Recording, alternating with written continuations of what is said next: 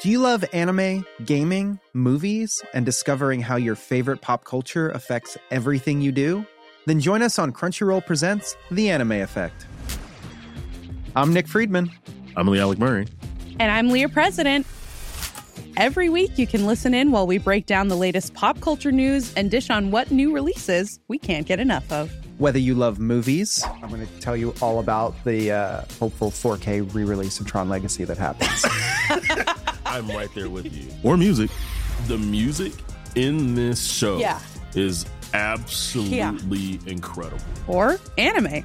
And under this mask is another mask. you can discover your new favorites right here on The Anime Effect. Listen every Friday wherever you get your podcast and watch full video episodes on Crunchyroll or on the Crunchyroll YouTube channel.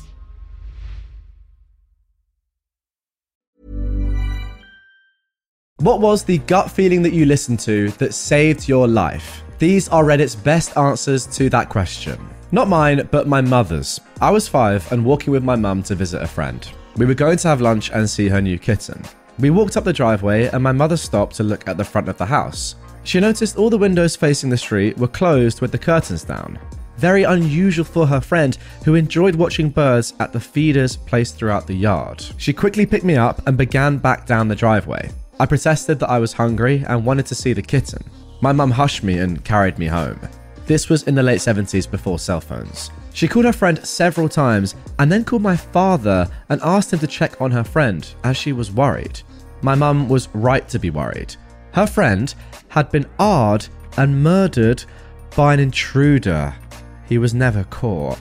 Something about those closed drapes warned my mother away from that home and may have saved us from an encounter with an evil person.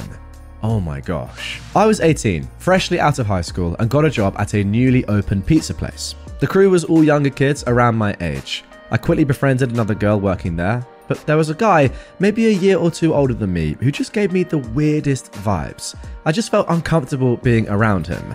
He didn't really do anything outright strange. He hit on me and kept asking for my number, but I had a boyfriend, now my husband, and I kept turning this guy down. He was never rude about it or anything, so I had no real reason to feel anything was off about him, but I did. Sometimes while I was working, I'd feel like someone was staring at me, and I'd turn around and he'd be watching me from the other side of the kitchen. I remember telling the girl I'd befriended that I just felt something was off about that guy, and he made my skin crawl. Another co worker who had gone to school with the guy overheard the conversation and told me that he understood. His friend could be intense and off putting, but he was mostly harmless. The other girl and I just kind of tried to laugh it off, but she agreed that something just didn't feel right. I always worked the late shift, so I could start after my college classes, and I worked until close. One night, the creepy guy got off work maybe an hour or two before close, and I was scheduled to close. So he leaves at his scheduled time, and I work until close, and then I go to leave and walk to my car. This is around 1 am, and of course, it's super dark. As I'm walking to my car, I notice someone else in the parking lot. It was the creepy guy, and he was just standing there, watching me. His car was still there, so he wasn't waiting for a ride, he just waited for me to leave. I got in my car and felt just incredibly weirded out by the entire thing, so I left, went home to my apartment, told my partner what happened, and then sent my manager a text and said I was sorry, but that creepy guy was making me uncomfortable to the point that I couldn't work there anymore, and that had been my last night. I never went back. About a month later, I see on the news that the creepy guy from the pizza place had followed the other girl from work, the one I'd been friends with, one night after a closing shift. He'd waited outside her house in the dark, broke in when everyone was asleep, murdered her dad, and held her hostage slash assaulted her for hours while the police and SWAT team tried to get him out of the house. I still think about her a lot, and at the time I felt genuinely guilty about what happened to her, as if I could have done something to prevent it. Oh my goodness me. I don't think there's anything you could have done to prevent it. The only thing that you did was get out of there because you felt creeped out. You're just lucky this wasn't you. As, as bad as that sounds, what a terrible, terrible thing to happen. I was driving uphill behind a flatbed truck carrying I beams, and I envisioned them sliding off the truck and hitting my windshield. I changed lanes so I wasn't behind the truck, and two seconds later, the I beams were sliding off onto the road where my car would have been, sparking and gouging the pavement. Terrifying. To this day, I won't stay behind the truck with anything that's strapped down in inverted commas. I was pregnant in the very early weeks, five, six weeks, and I started getting these intense pains on the right side of my abdomen. Like so extremely painful that I woke up in the middle of the night and couldn't make noise or move. I went to my doctor the next day, and he said I was being hysterical and it's completely normal to be in pain when you're pregnant. He refused to get me to an OBGYN and said that I could go private if it was such a big deal. I went to a private scan and my pregnancy was ectopic, stuck in my fallopian tube, and my tube had ruptured and I was bleeding internally. I was rushed to hospital and had surgery to remove my tube that night. If I hadn't booked that scan, I would have died in my sleep that night due to the internal bleeding. Oh, goodness me. I, uh, that is that is terrible. Not my life, but my son's. I was 33 weeks pregnant and I noticed that my son wasn't moving as much as usual. I waited a day and nothing changed. Despite advice by doctors and family saying I should just stay home and he wasn't moving as much because he was just running out of room to move, I went into the ER and had my son that night due to fetal distress. He had his umbilical cord wrapped around his neck eight times and weighed just three pounds. He spent 30 days in the NICU and now is a happy two year old. Well, I guess the moral of those two stories is if you ever think that something is wrong, just get to the ER or A&E as quickly as you can and, and yeah, better safe than sorry.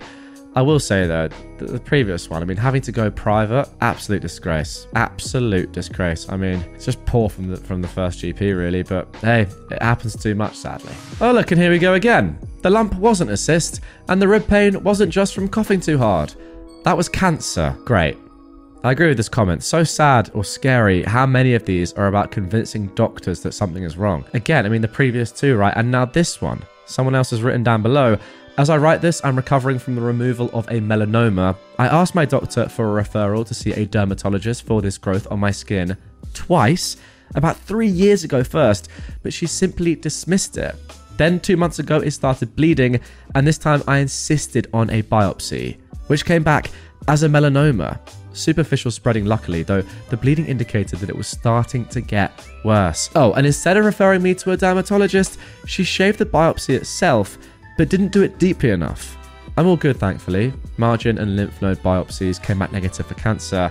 But oh my freaking god, I should have listened to my gut feeling telling me that thing didn't belong there. Okay, you know what? This is just a warning to everyone. If you've got something on your body or to do with your health that you're not sure about, just go and get it checked out. And by the way, me saying this right now is also a warning to myself because I probably do not do that enough. So, uh, yeah, you right there, young Jack, watching this episode back, Take your own advice.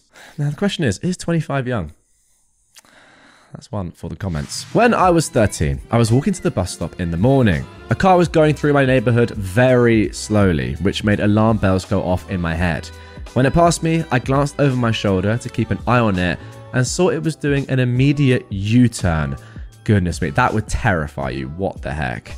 Noped right out and I dove through the bushes, crossed a bunch of driveways, and found a neighbor who was washing his car. I looked back to where I'd been standing.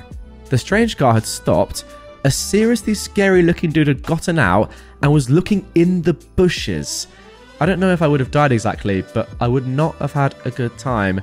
I mean, you say that, maybe you're in to getting kidnapped and stuff like that. It's not really that funny, is it? Quite dark, isn't it, really? This thread. But let's carry on. Not saved a life, but definitely serious injury. We had a workshop in our place and we had to book them in. So Brad thought it would be fun to hold a nail gun in for repair on someone's hand. Uh, Brad, that is pretty stupid, my friend. We both told him off for it, but he retorted, It's alright, I checked it, it's got no nails in it. And then he used it on the table instead, and bang, it goes right through the table. It turns out that, yes, it didn't have any nails, but the firing pin had snapped inside, and that nailed into the table before being reset back into the nail gun. He never messed about with nail guns again. Thank the Lord. Once I was walking back from a store with my friend. We were already in a neighborhood area near a little park. It was pretty safe where we were. She had her headphones in, but I didn't. At this point, I'd noticed a white van that had been trailing behind us since the Trader Joe's parking lot. Oh gosh. I didn't think much of it, but I realized that the windows were tinted, like dark. Now, this was a red flag for me, where the gut feeling started. We walked for about two more minutes, and it was still there. There were two guys in the car, and one of them rolled down their window, smiled at me, and then turned to the driver. He spoke Spanish, but so did I. I swore I heard him say, This should be easy. Huh? Then I noticed the van about to park next to us. At this point, my friend noticed too and glanced at me. One of the men was about to speak to us, but we ran full sprint down the sidewalk to the park at the end. There were always people with dogs there, so it was the safest place at that moment. This was at about 4 pm, so it wasn't even that late. I don't know what would have happened, but if we'd kept walking like normal, I'd have an idea of what would have. Also, I was 13 at the time and my friend was 12. We literally were not going to be able to fight two adult men. And yes, maybe they had no bad intentions, but I'd rather be safe than sorry with a bottle of Rohypnol down my throat. There we go. What a powerful last line. Now, guys, I admit that so far this, this episode, this thread has been pretty dark, but don't worry, this next one is a lot more positive. So here we go. My grandmother accidentally saved my mum's life by not allowing her to go to a sleepover when she was young. During the night, the father murdered his entire family and would likely have killed my mother had she been there. There we go. Positivity has returned. It was very late driving, and there were minimal cars on the road. I came up to a red light, and as it turned green, something inside me said, Don't go yet. And a van blew through their red. Oh my goodness me. That is awful. I mean, that's the thing with traffic lights, really. They don't 100% say you can go and nothing is going to come. All it means is that it is your right of way. Simple as that. If, if another pedestrian is, is or another you know driver is doesn't care under the influence, misses it, is on their phone, who cares if the light's red or green? You're still dead. Um, to be honest. So I wonder why you got that thought. Maybe you just yeah had a gut feeling.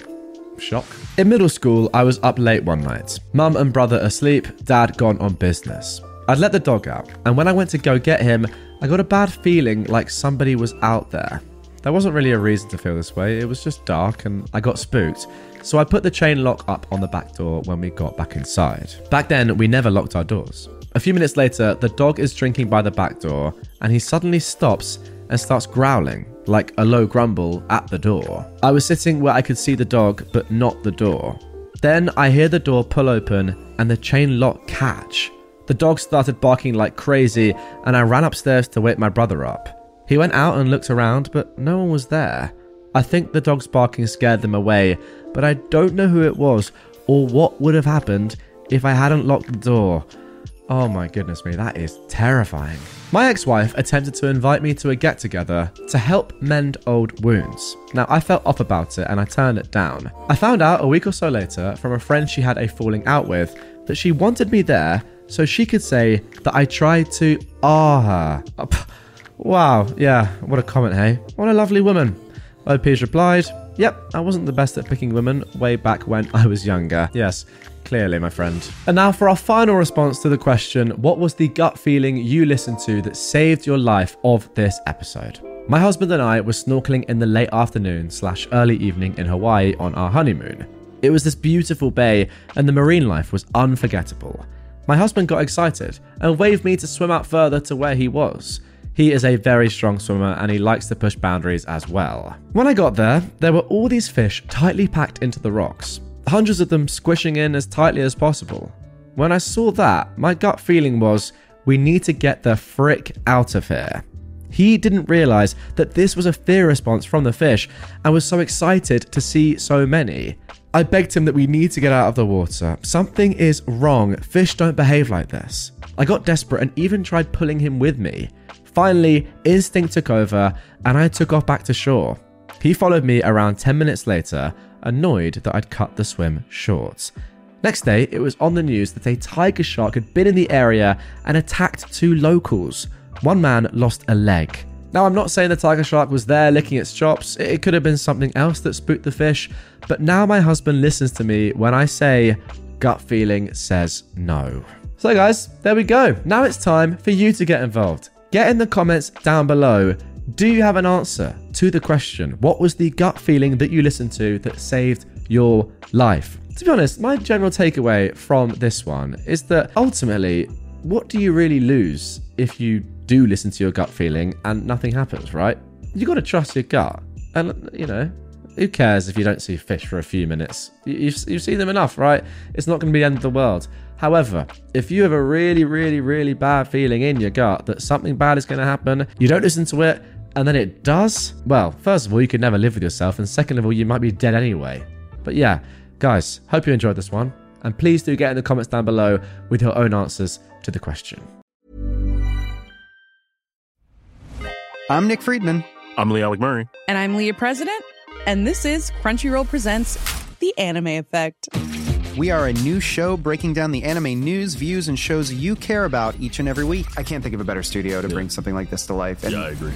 We're covering all the classics. if I don't know a lot about Godzilla, which I do, but I'm trying to pretend that I don't right now. Hold it in, hold it. And our current faves. Luffy must have his due.